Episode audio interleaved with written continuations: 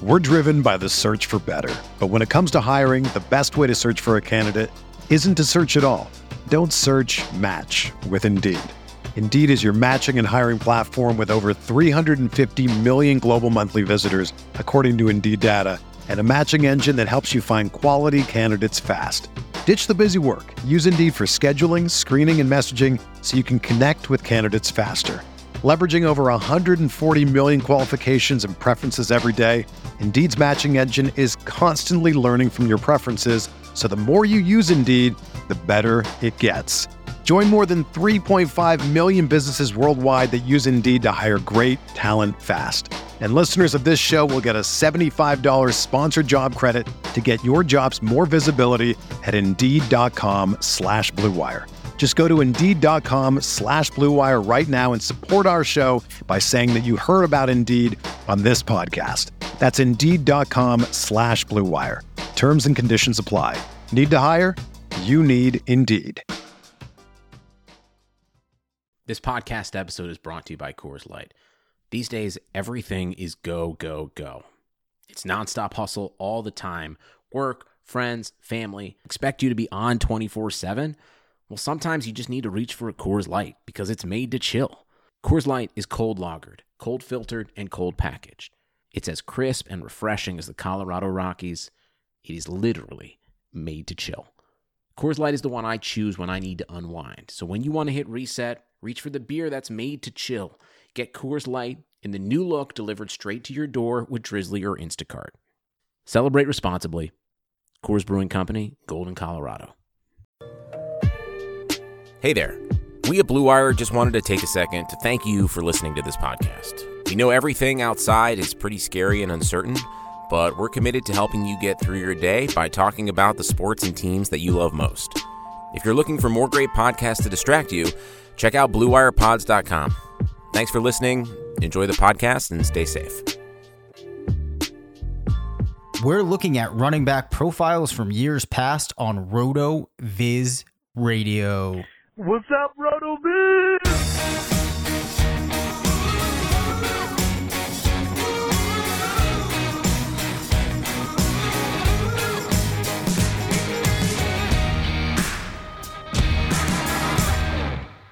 Hey everyone, welcome back to RotoViz Radio, brought to you by Bet Online. I'm Dave Caban, senior fantasy analyst at RotoViz. I am not joined by my co-host Matthew Freedman tonight. Matt is swamped preparing for the 2020 NFL draft, getting all of his coverage and I have to assume betting info, his picks, all of that squared away. Uh, so we're going to press on without him this week.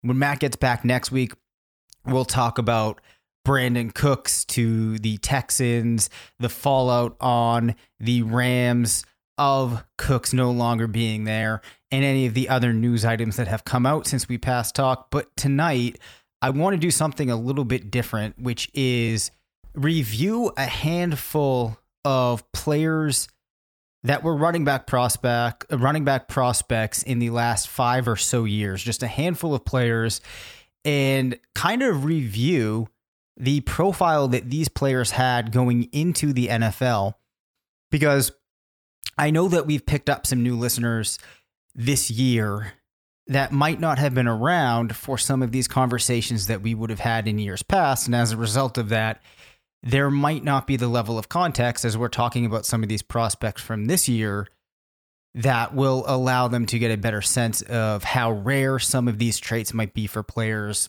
how common certain uh, you know production amounts are some of the metrics that we talk about how common are those and to get a better sense of some of the players that have had good profiles that haven't worked out uh, some players that have had profiles that might not have jumped off of the page at the time but have worked out so we're just going to look at a couple of players um, uh, like I said, thanks to Bet Online for sponsoring this episode. We will have a message from them coming up in a couple of minutes. But before we get into that, let's start off talking about Darrell Henderson, a running back out of Memphis who was my favorite prospect last year.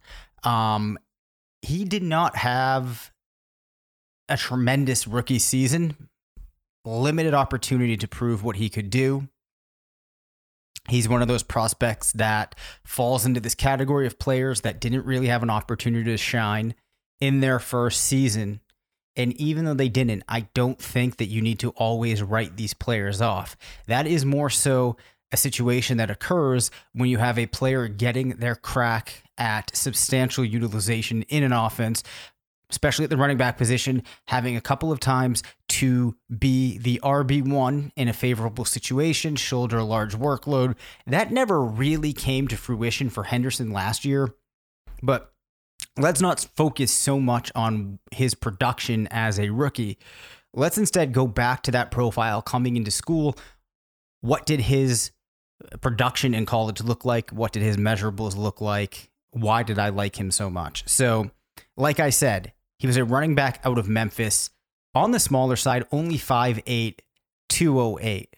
Now, the tricky thing that you have with a school like Memphis is trying to make sense of that production in comparison to the players that you have playing in the SEC, the Big Ten, what have you. Because of that, you might need to discount the production a little bit. I am on board with the thought that you do have to give a little bit of a discount to the production when a player is coming from a school.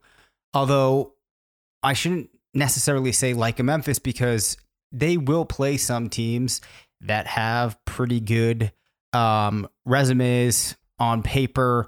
Um, it might not look like an SEC type of schedule, but they are still playing some schools that can certainly play ball and can certainly keep running backs in check.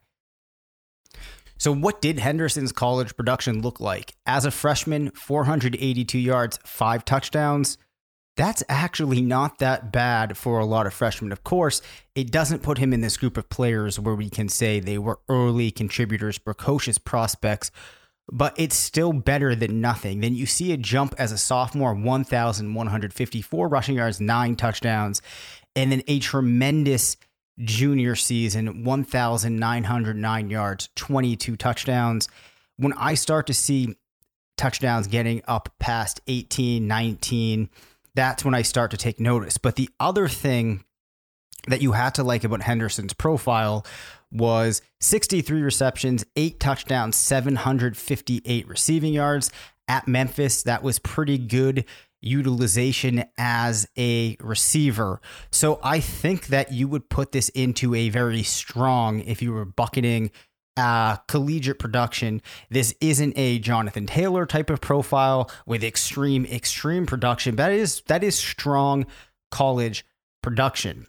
Then on top of that, he ran the 40 at 449, which is a 77th percentile 40 yard dash. That is perfectly okay speed to be a productive back in the NFL. Now, he gets to a speed score of 102, which is a little bit beyond that threshold of around 100 that we're looking for. Nothing off of the charts, but for a player that can not only run but can also get involved as a receiver, I think that's fine. Um, his other athletic measurables were, you know, nothing that would call his overall ability into question. Didn't really differentiate him that much though from other backs.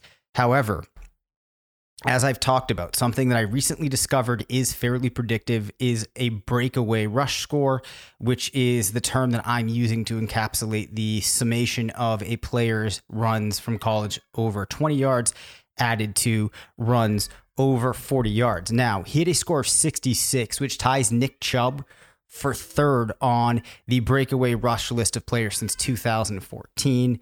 Uh, interestingly enough, the player that's at the top of that list we have not got to see yet, and I'm really hoping that we get to see him soon. That is Bryce Love, who unfortunately suffered a pretty grueling injury. Still got drafted by the Redskins alongside another player, Derrius Guice, who has been struggling with injury, but we have not got to see what Bryce Love can do yet. So hopefully we get to see that soon. Also at that top of that list is Donnel Pumphrey, another player that, like Henderson, comes from a smaller school. So I can see how one might want to push back a little bit on this breakaway rush score for a player like Henderson coming from Memphis. I think that's fair, but the takeaway here is even if you want to push back on that, that is still pretty impressive. Even if you discount that by 10%, it's still putting him in a pretty strong grouping. So, to me, Darrell Henderson, that's a that's a really really strong prospect profile because you have the requisite speed score, the athleticism's there. You have something like breakaway rush score that you can point to as putting him into a very elite grouping. Perhaps he could be a little bit bigger, does have some of the receiving production. And I also like to have like one really crazy good season for a player, which I think was his junior year. Went for well over 2,000 all purpose yards, over 20 touchdowns. You have to like it. So I think that it's possible that Henderson easily could be an RB2 if he does get the first crack this year at being the main back in the Rams offense. Now, that's not set in stone. We'll have to see what they do in the draft. But I think that if Henderson gets a chance to play, he's certainly going to be an RB2. The one thing that you have to keep in mind is there is a limited ceiling for him. He's not nearly as good as Todd Gurley. And I don't think that he's going to get utilization like we might have seen from Gurley in other years.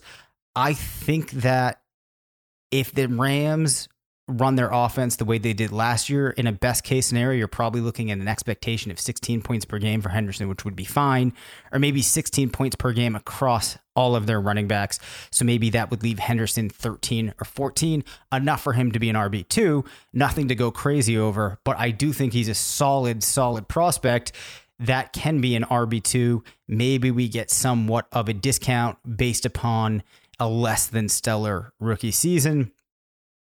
So hopefully that gives a little bit of context on some of these other players that we have at the top of the rankings this year, like Dobbins, like Swift, like Jonathan Taylor. Uh, keep in mind, if I had to rank Henderson in this year's class, it's possible he might even fall behind Cam Akers, maybe just because I think there is the potential that Akers is so extraordinary. So this is a really, really good running back class in 2020 at the top of it. Um, but, anyways, we will come back and look at a couple more prospects after this message from our sponsor, Bet Online.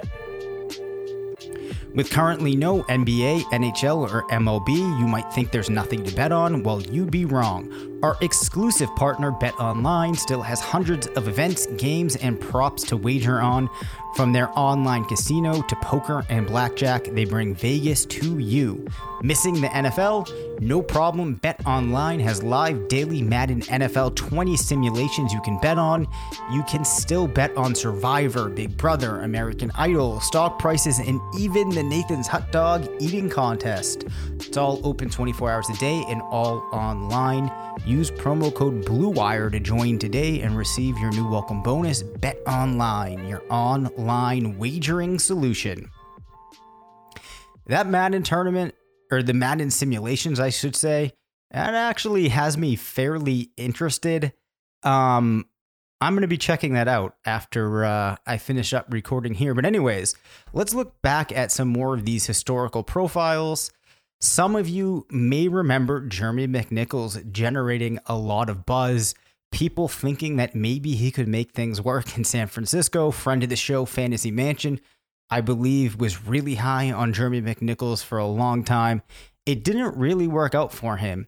But if you look at his profile coming of school, it is really strong. And I think one of the takeaways you're going to have from running through his numbers is there really is no way to be 100% sure on any prospect. Now, I think with a Jonathan Taylor, I can feel really good with a Saquon Barkley. You could feel exceptional. Players like Barkley, exceptional really applies there because he is an exception. Um, we don't see those players that often. You probably could have made that case for like Todd Gurley, a handful of other players. But listen to McNichols' overall profile. So he's 5'9, 214 a speed score of 105. His athletic profile was great. He had solid agility, uh, very good jumping. He was over the 60th percentile in all athletic measurables. On top of that, as a sophomore, 1,337 rushing yards, 20 touchdowns, 1,769 rushing yards, and 23 touchdowns in his junior season. He was playing at Boise State. So, again, a school that maybe does not have uh, a schedule that really makes you feel super great about them, like an SEC schedule, where you're saying, you know, a couple times a year they're they're facing a number of NFL defensive caliber players opposite them. But Boise State, when McNichols was there, did play a handful of solid schools. That is production that's hard to discount. And then on top of that, 103 total receptions for 1,089 yards and 11 touchdowns in his career. So this was a player that had the athletic measurables, tremendous production, didn't contribute too much early, but when he did contribute as a sophomore and junior was you know, supremely impressive. 43 touchdowns across 2 years with 1,337 yards, followed by 1,769. And that's just rushing. Uh, the receiving ability was there. Of course, McNichols, it didn't work out for. So it's really hard to be supremely confident about a player, absent the exceptions, like I said. But that was a great profile. He actually ended up losing, though, to D'Onta Foreman in the 2017 RotoViz running back tournament that we had um, that year. And I think probably in like, forget it when we started it, but we used to do an NCAA tournament style bracket um, to kind of work through ranking players as a site. But um, yeah, you know, he was a great prospect. So let's talk about Dalvin Cook.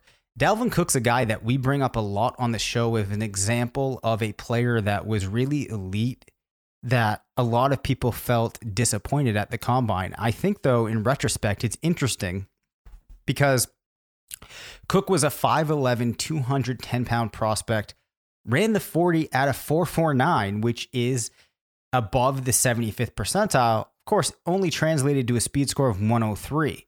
Now, that's not bad by any stretch of the imagination, but I think at the time people thought that Cook could be an 85th percentile or above size adjusted speed specimen.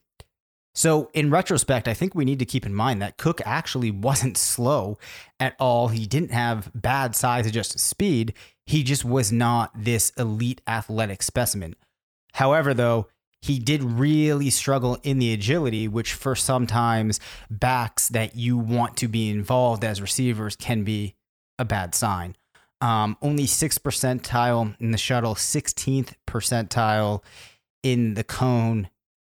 So extremely lacking in the agility. However, though, there's reasons that we should have looked past that. And I think this is something that a lot more people have been taking seriously post Dalvin Cook's NFL success. As a freshman, 1,008 yards and eight touchdowns. Keep in mind, when he was a freshman at Florida State, there were other backs that made it to and succeeded in the NFL at the same time. So that is something that you can't discount. Then follows that up with 1,691 yards, 19 touchdowns, 1,765 rushing yards, 19 touchdowns, in an offense that had a lot of NFL talent.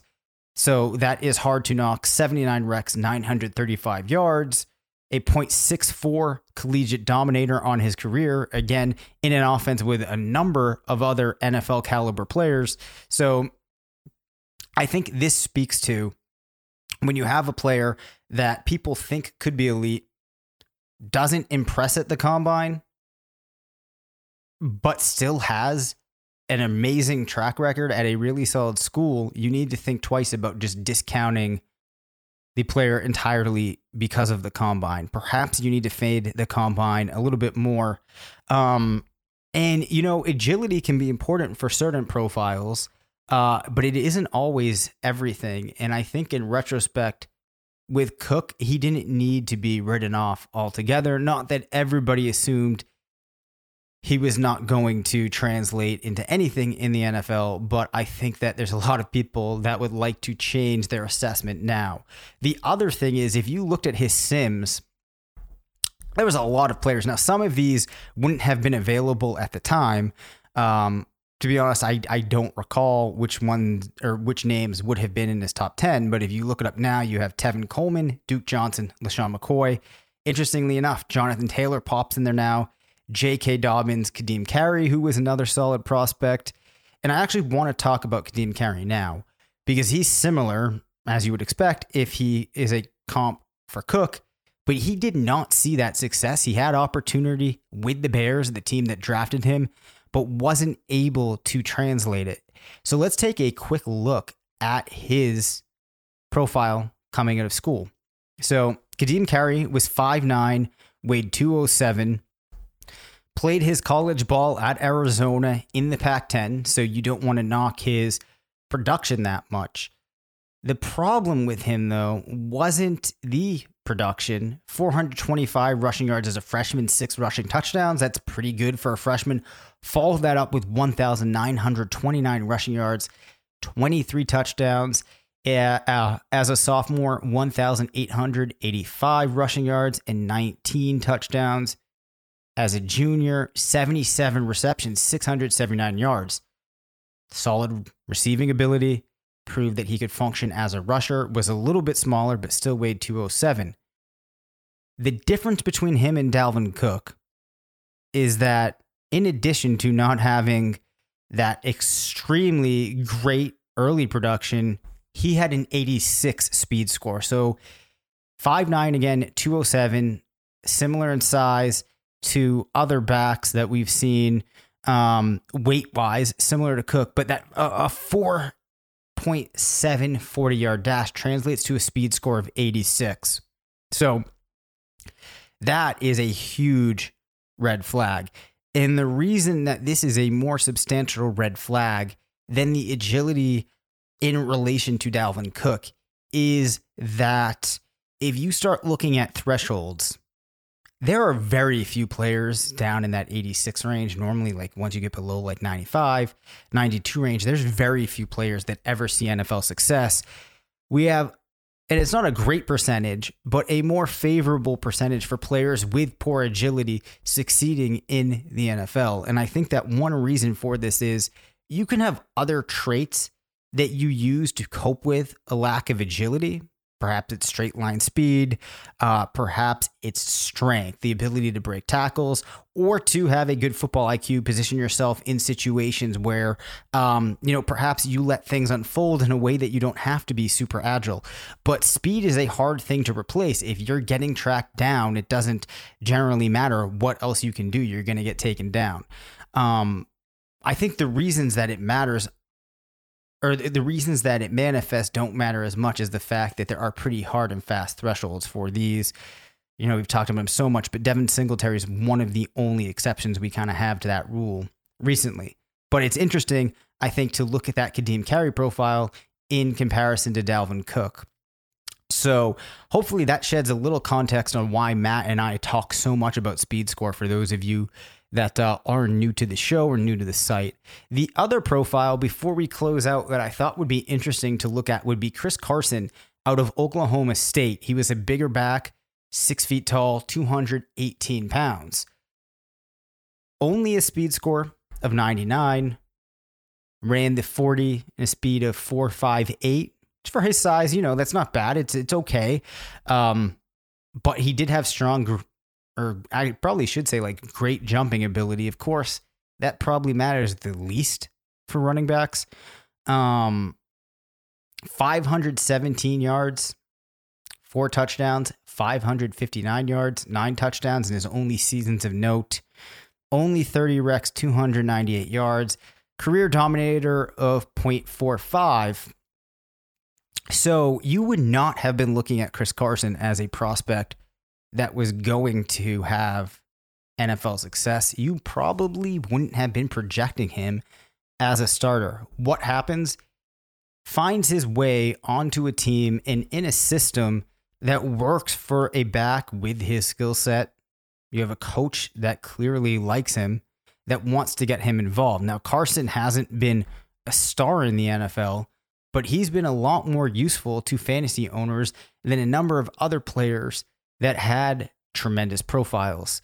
So it's hard to know with a player like Chris Carson before you have the NFL facts what's going to shake out with them. But I think he's worth bringing up because it's interesting to keep in mind the adjustment that you have to make post the draft.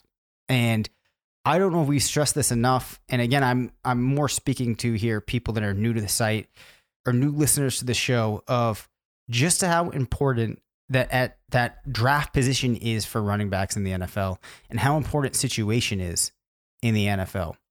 Because what you see is players that at least get a chance to contribute in their first two years in the NFL have such a better success rate than players that it takes three or four years because we see so few players having a chance to get involved after the first two seasons. What happens is you have teams bringing in more younger players that they can be excited about. And even if a player didn't have an opportunity, they still get a stigma around them that they haven't contributed. It means they can't contribute, which might not be true. Um, so that is one of the major reasons that we have to make big adjustments. So, you know, unfortunately, I put a lot of time into building my pre draft running back rankings. But once the draft hits, they're probably going to shift pretty significantly. Uh, so, anyways, a shorter episode here. I'd recommend going to RotoViz, checking out the box score scout, pulling up the Combine Explorer, looking at more uh, players from years past. I think the thing that you're going to take away here is it's not an exact science, which is not what we like to hear. Uh, but what it really speaks to is there's this holistic profile. And I think beyond that, is recognizing how hard it really is to build a model or to, in your own mind, digest all of this information and pro- project running backs. So, how does this factor into your approach to Dynasty? For me, what it makes me realize is how valuable running backs that you can feel extremely confident about are. So, when there are players that look to you like the clear number one in the class or a player that you know is going to be strong at the next level, like a Nick Chubb from years past, Barkley, McCaffrey. I would say Jonathan Taylor this year. I would say maybe even a J.K. Dobbins. Freedman would say a DeAndre Swift. Those players are extremely valuable. Those are the type of players that you move to go and get because your uh, hit rate outside of players like that is going to be so slim. And there's so few players that do come along at the running back position that really make significant contributions that I think you really have to value those picks. Now, I would say overall in Dynasty, I think that once you get out of the first three, first four picks, we tend to severely overvalue those draft picks. But get in a particular year, the 102 through 103 can be extremely valuable. I think, especially for teams that are looking at building around their running backs. Um, a little bit different, I think, at wide receiver for a couple of reasons that we'll probably talk about in a future episode. But nonetheless, hopefully, this has given a little bit more of context to profiles, demonstrates how hard it is to be sure that you can hit on these guys, and uh, kind of speaks to some of the things that you'd be looking at if this is your first year evaluating these prospects. But still, you need to remember that uh, so much of it comes down to draft position. Anyway, I will be back later in the week uh, I don't have the topic picked up for that show yet. Perhaps we'll uh, do a wide receiver version on this. So before Thursday, if you're interested in a similar episode like this, looking at wide receivers, shoot me a message on Twitter. As always, you can find me at Dave Caban FF. You can email the show at rotovizradio at gmail.com. Head to rotoviz forward slash podcast. Make use of that 10% listener only discount. Thanks to Bet Online for sponsoring the show. Please, please, please rate, review, subscribe, unsubscribe, subscribe again to the show. Definitely helps out the channel. And we will be back next week. And remember, it's not a fantasy if you believe it.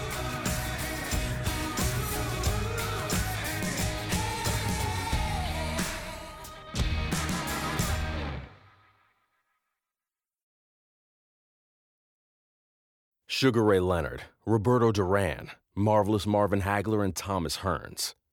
Legends, whose four way rivalry defined one of the greatest eras in boxing history. Relive their decade of dominance in the new Showtime sports documentary, The Kings, a four part series premiering Sunday, June 6th, only on Showtime.